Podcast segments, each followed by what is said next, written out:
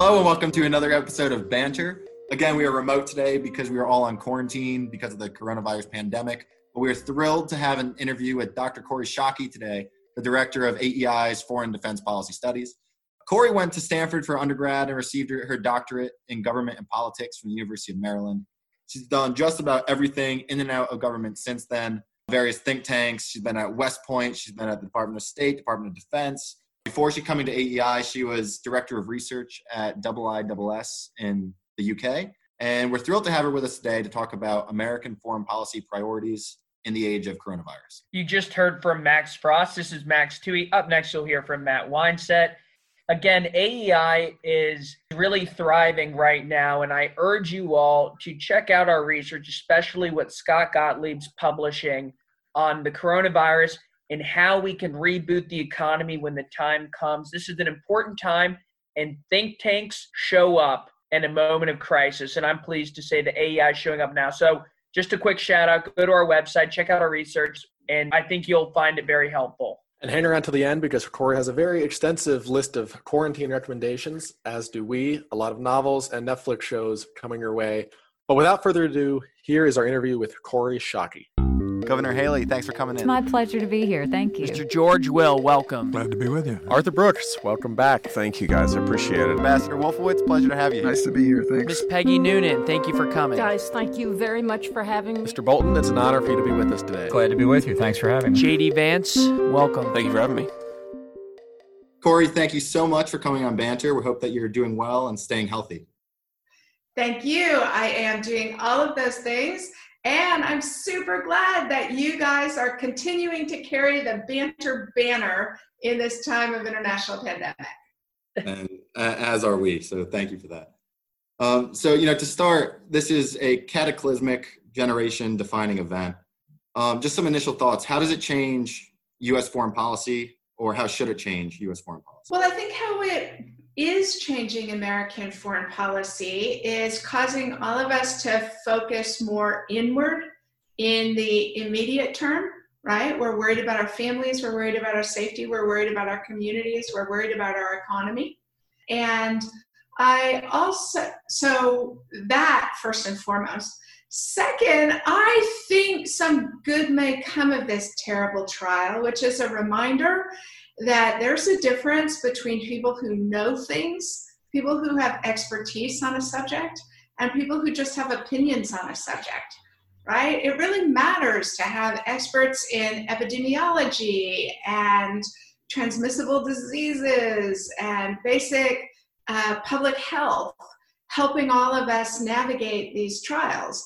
And that matters a lot more than people who just have an opinion on the subject, but not the training and the credentialing and the hard work that makes for expertise. And parenthetically, that's a great advertisement for the American Enterprise Institute because we care a lot about people bringing uh, trained judgment and expertise in, in crucial public policy problems. Corey, one question I do want to ask is, especially in the context of your recent Atlantic piece about the damage that America first has done to our position in the world and to our allies, is will this pandemic change our approach to how we treat our allies and even our adversaries?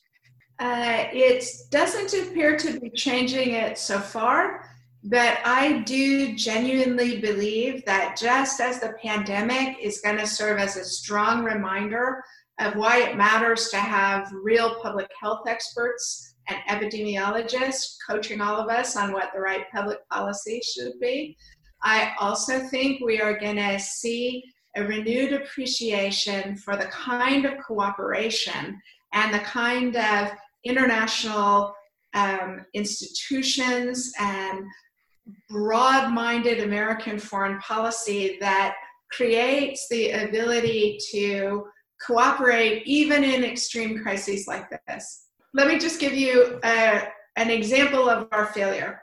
President Trump has been pushing America's allies really hard to pay more for the stationing of American troops in their countries.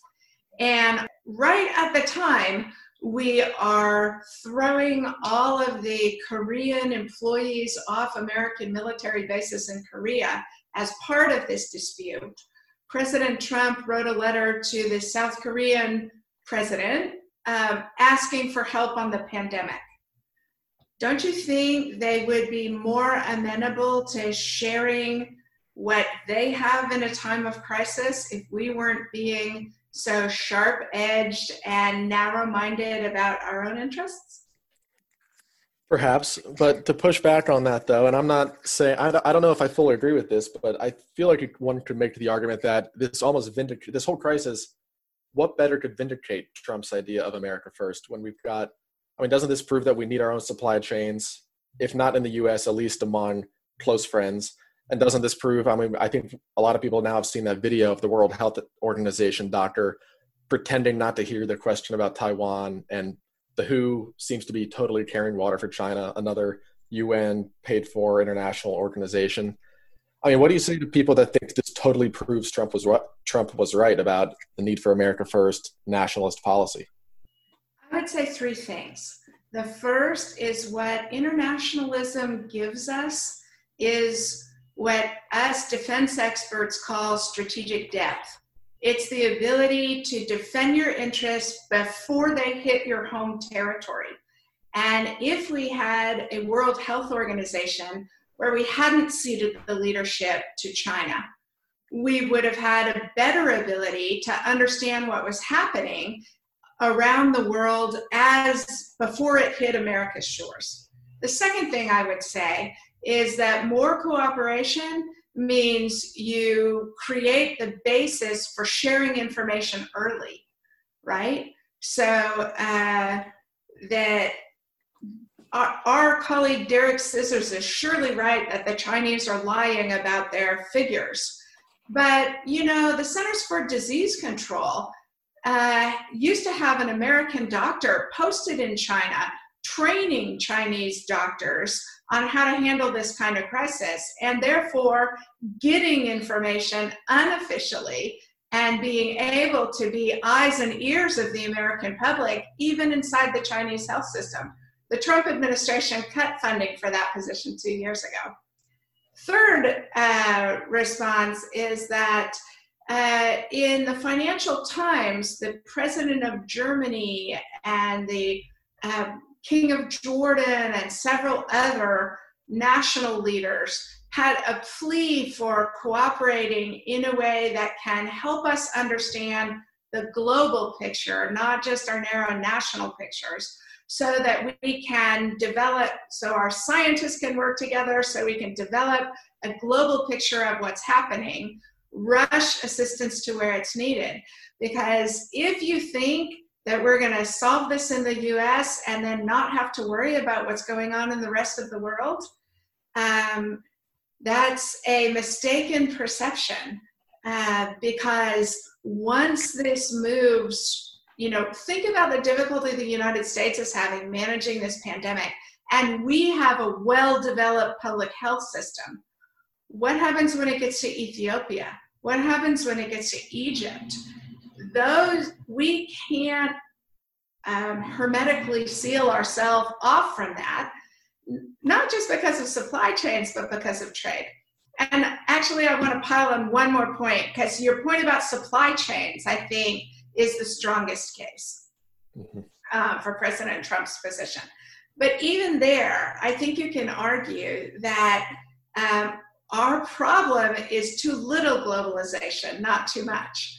That is, we are we have single point failure because we are too reliant on drugs made in China or on silicon chips made in Taiwan. If you had more globalization and you had the possibility of making those kinds of chips in Mexico, don't you wish you had that right now? I do. I do. so, okay, on the one hand, there's a call for cooperation and we need to work together, all the different countries, to solve this on the other hand, doesn't this also kind of justify a stronger, you know, a more, a less accommodating position toward China, um, given that so much of this people are saying is a function of, you know, the CCP and, you know, repression in China, lack of transparency, politics overall, all this kind of stuff. Um, so, how do you feel we should approach China? Should we have a more confrontational approach or a more accommodative approach, or should it switch as we kind of transition out into the next phase of it? Yeah.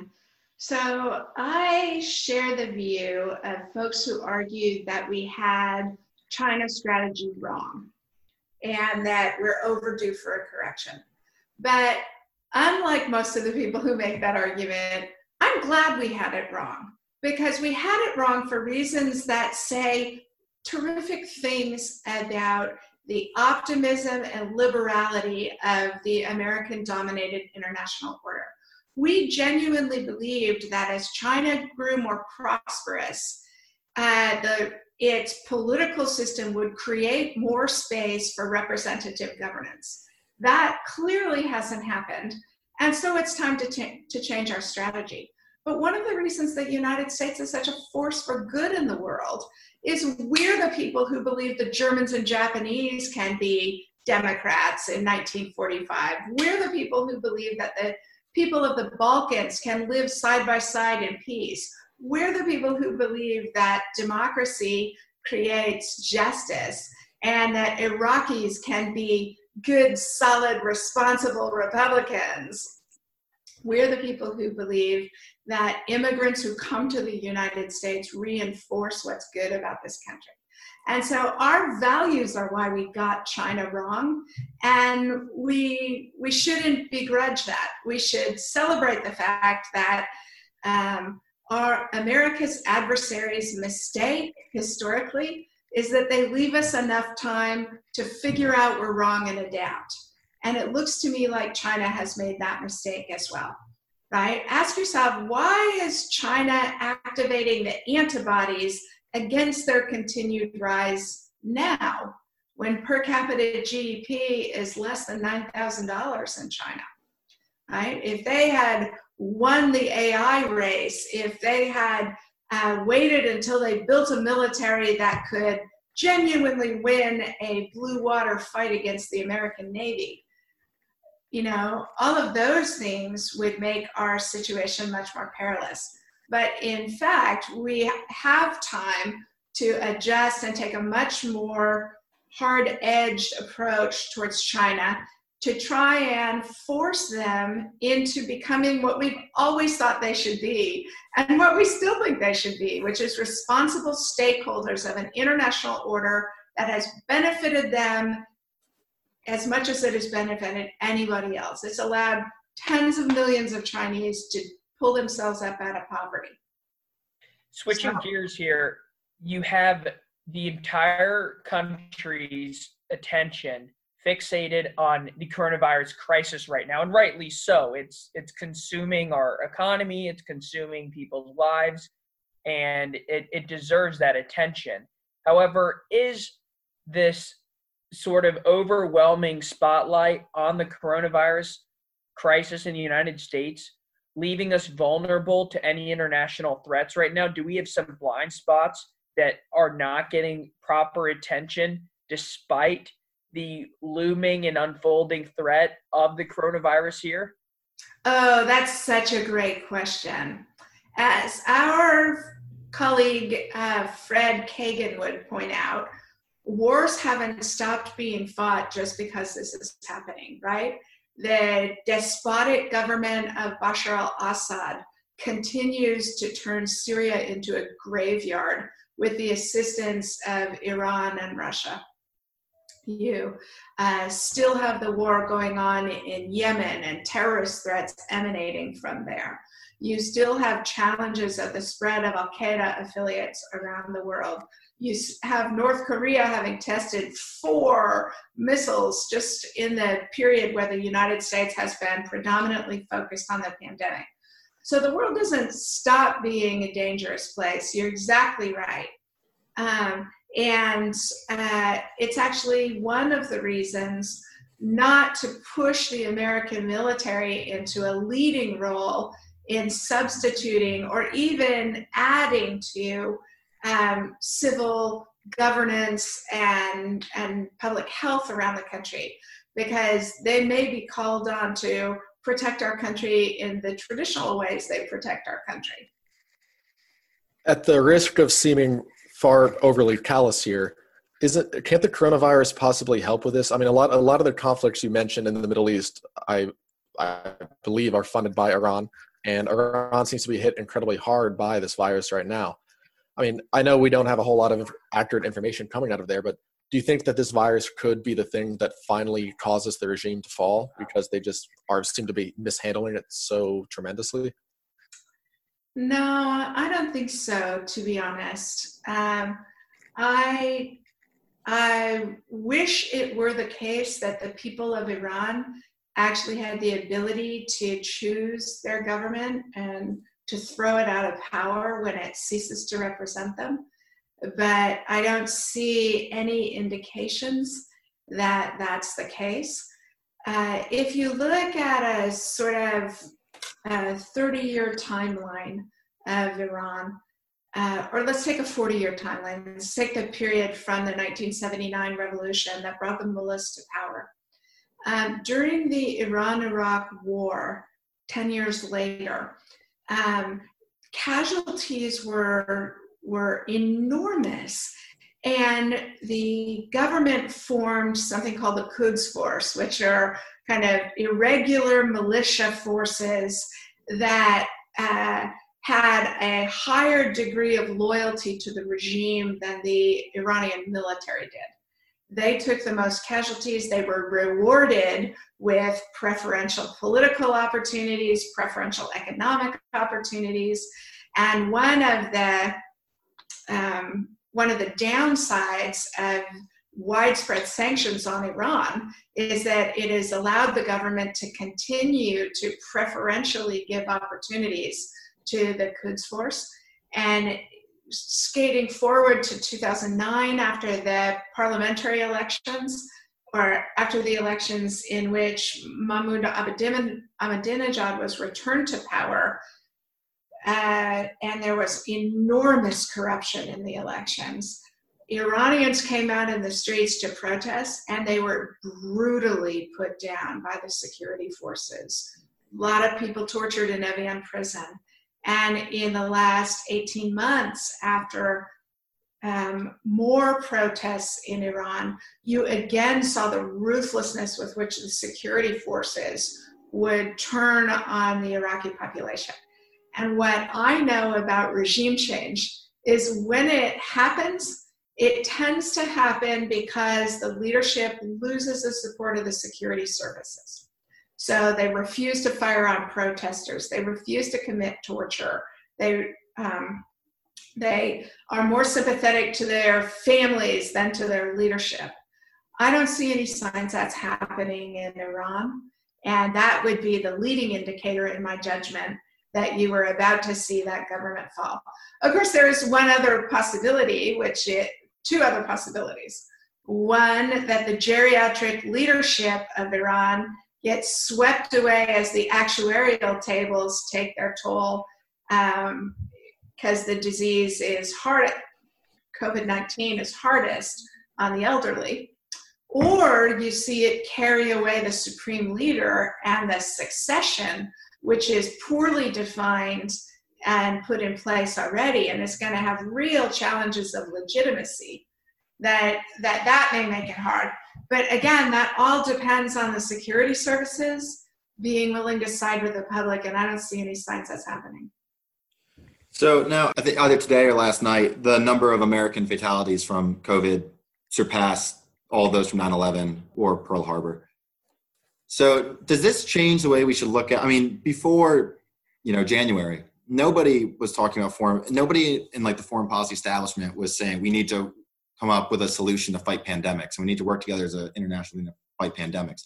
Instead, you know, terrorism, nuclear proliferation, kind of standard foreign policy concerns.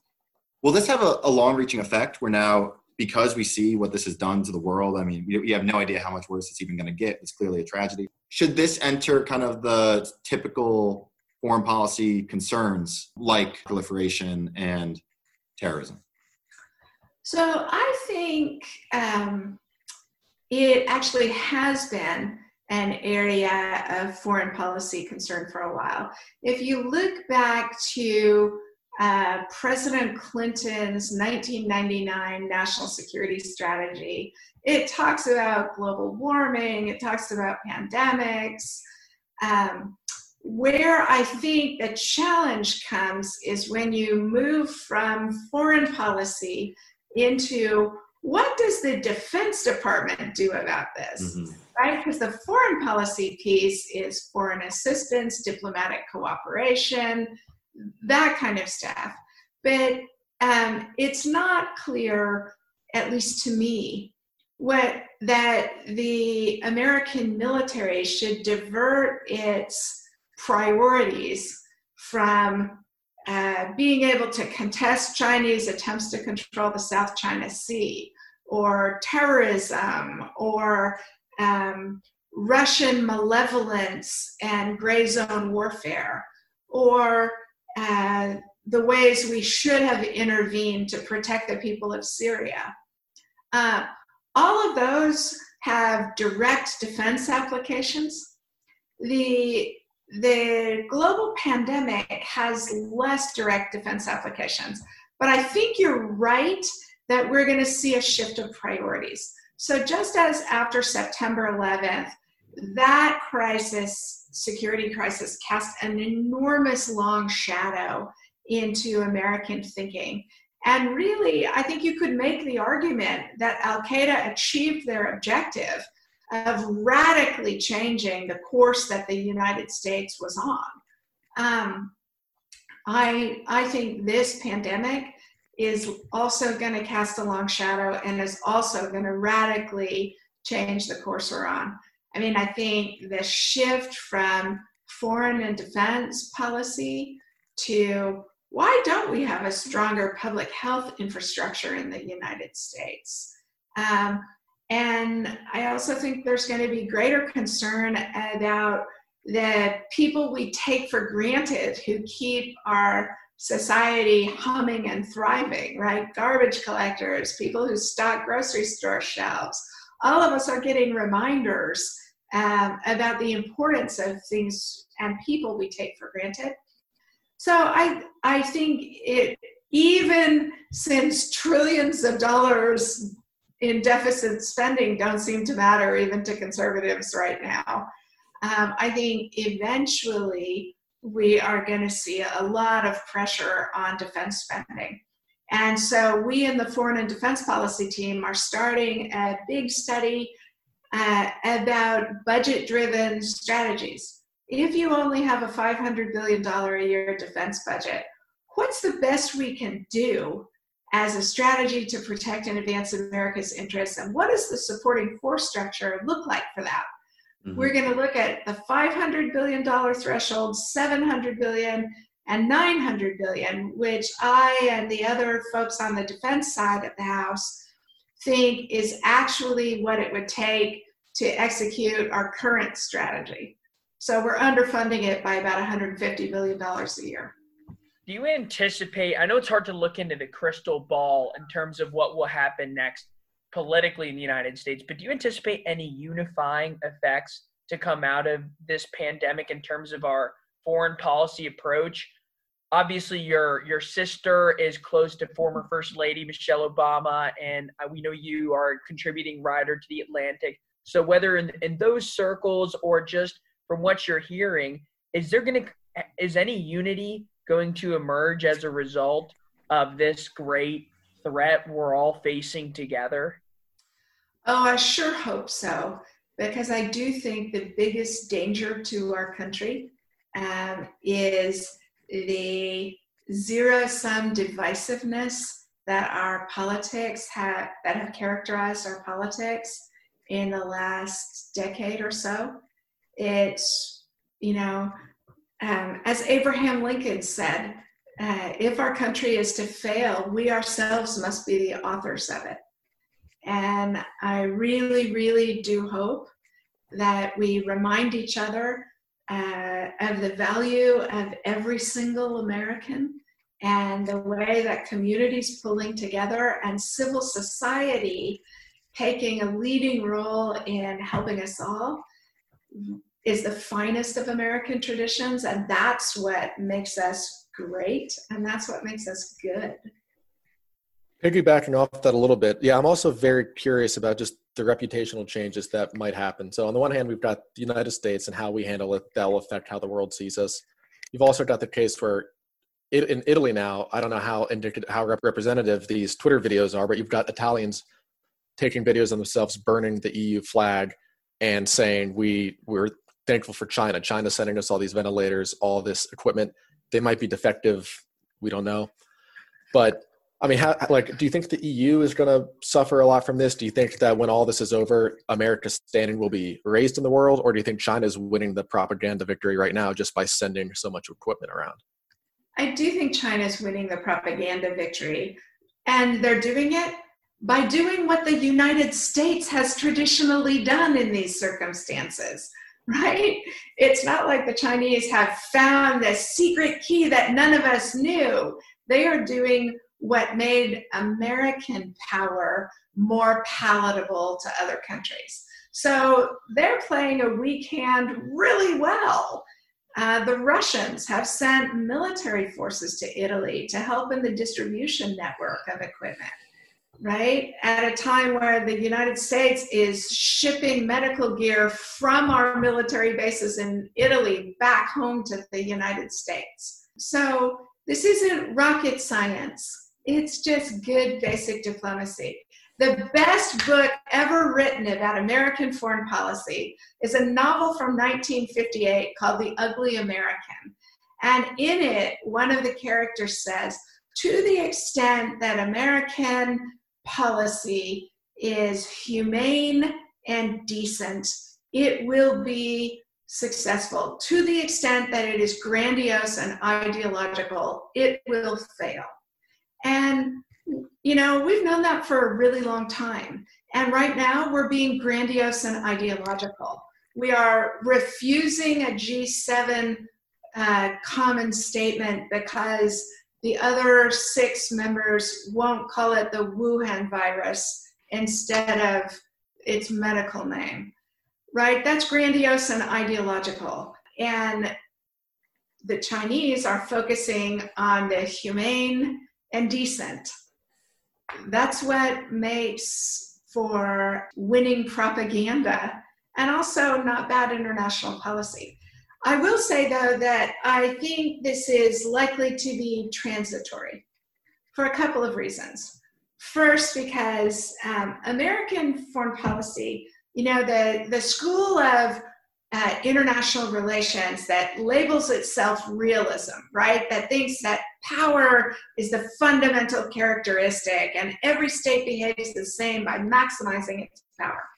That has never been true of the United States, in part because the best indicator of why America, when the United States uses its power, is actually sentimentality and values right? That we care about suffering and therefore we try and do something about it. A lot of times we do stupid, um, self defeating things, but our values are what bring us out into the world. And the other thing that makes me uh, hopeful that we are eventually going to win the propaganda war, right? So my mom is actually going to want to do helpful stuff, not ideological and grandiose stuff. So that will put pressure on the American government as we get our own pandemic under control to do stuff that's cooperative. The second thing that makes me hopeful is that free societies are notoriously slow to mobilize, right? We have complex agendas, we have diverse interest groups, there's no substitute for winning the public argument um, before that translates into governmental action. So the Chinese and the Russians can do stuff quickly, but they don't have a basis for sustained public support for what they do. And all the political science um, research strongly reinforces that although free societies are slow to mobilize, they're much more durable on a course of action once they take it. And you already see France and Germany starting to send medical supplies to Italy right? That that all of us are slowly, slowly getting our acts together and starting to do what the the um, decent and um, effective things are. We're just slow getting there. And if you think we're slow now, ask the British how long it took us to come defend freedom during World War II. I was about to say, you reminded me, I saw, I think Desmond Lachman wrote a piece today in the National Interest where he began it by quoting, he said, There's the famous Churchill quote that says, You can always count on America to do what is right after they have tried every other option. but we're finally coming around and doing what's right now. So, yes, it's true. And it's not just true of the United States, it's true of free societies because we always want to do as little as possible. And that's actually a terrific impulse. It's part of the reason that democracies, you know, if you look at the literature about international conflict, democracies fight more wars than autocracies do. We just don't fight them with each other, right? And so, what the wars that free societies tend to fight tend to be wars about expanding the zone of freedom in the world. Um, they tend not to be wars of conquest. Um, and so, again, like we're slow to get mobilized, but we do eventually get it right because free societies, unlike authoritarian societies, actually have to be accountable for their choices. And the public, understandably, doesn't want to go to war, doesn't want to do a lot of things until you see the slow grinding together of gears and us figuring out what needs doing and persuading our friends and neighbors of it. Well, Kori, with that, I think we're just about out of time. One one last question for you. Do you have any coronavirus quarantine recommendations, books, movies, TV shows? anything, anything, people should be doing in addition in addition to the ugly american which our entire audience needs to go read today. Go find it absolutely. It, it's a great book. Uh, let's see. I myself am just now reading hilary mantel's third novel in her trilogy about thomas cromwell the mirror and the light and it's brilliant. I am really loving it, and I'm super excited that because I'm reviewing it, I've gotten an early read copy of August Cole and Peter Singer's new novel. These are the guys who wrote Ghost Fleet, which mm-hmm. did more for changing attitudes about a rising China and the need for us to be militarily and politically prepared for it than anything else did.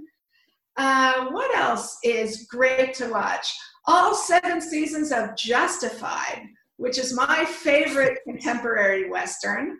And okay. we should all go back and watch that finest of all possible Westerns, The Man Who Shot Liberty Valance. Uh, all very helpful. I was worried you were going to say Tiger King, and then I was going to, I was going to be concerned. Uh, great. Well, that's all. My sister is my um, my vector for popular culture. um, and even she is aghast at it. aren't we all? Aren't we all? Well, Kori, thank you so much for coming on the show. We hope that you, you know, stay healthy and well. And thank you for all your thoughts and insights. Thank you for having me on Banter, my friends. Thank you, Kori. Thank you, thank you Kori. All right, Kori, thank you for coming on the show. Thank you to all of our listeners, as always, for tuning in. We're going to try to be bringing you weekly episodes still. You know, it's a bit tougher now. Things are up in the air. But that being said, AEI is cranking it out. We're happy to be here. And we are desperate to talk to people and have some social interaction. So send us your thoughts at banter@aei.org and send us your recommendations for what to do under quarantine. We have a few ourselves. I'll start. I am working through a list of 30 or so classic movies, movies I've never seen before, some of which I'm humiliated to say that's the case for. And I'm working through the list, and I've watched a couple of movies in the last week that have been absolutely fantastic. Pan's Labyrinth, for anyone who hasn't seen it, on Netflix. 10 out of 10. Fantastic movie.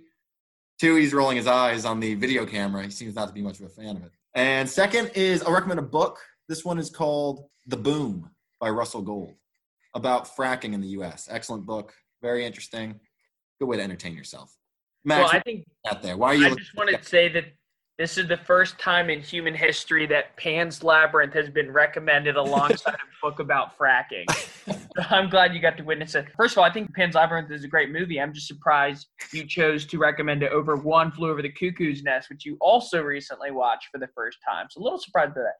On my end, all I've got for you all is I think this is a great time to dive into a documentary series. So I've heard terrific things about Ken Burns' Vietnam documentary series. And so I think I'm going to watch that and learn about every aspect of the Vietnam War. It's a long one, but this is the time to do it. So I'll be checking that out and hopefully have some thoughts next time. Funny you mentioned the Vietnam War because when Kori recommended her book, she said The Ugly American. I thought she was going to go with Graham Greene's The Quiet American, which is also a great novel on foreign policy about the Vietnam War. So I'd recommend all of Graham Greene's stuff The Quiet American, The Power and the Glory, Brighton Rock, The End of the Affair. All those are fantastic novels. The Heart of the Matter, The Ministry of Fear. Check out all of them. I'm still working my way through his stuff, but every novel has been a treat, and I recommend all of them to you. Also, the movie I watched last night, Prisoners. If you've seen Sicario, it's a great movie. This is uh, the director's first English language movie is Prisoners. Came out before Sicario. Got Hugh Jackman and Jake Gyllenhaal. Check it out. Prisoners on HBO Go. All right. Well, with that, we hope that you can entertain yourselves for at least the next week. We'll be back then with a so far unknown guest, but we promise to bring you another fantastic episode of banter. In the meantime, we hope everybody stays healthy, stay at home. We'll be thinking of all you guys and see you next week.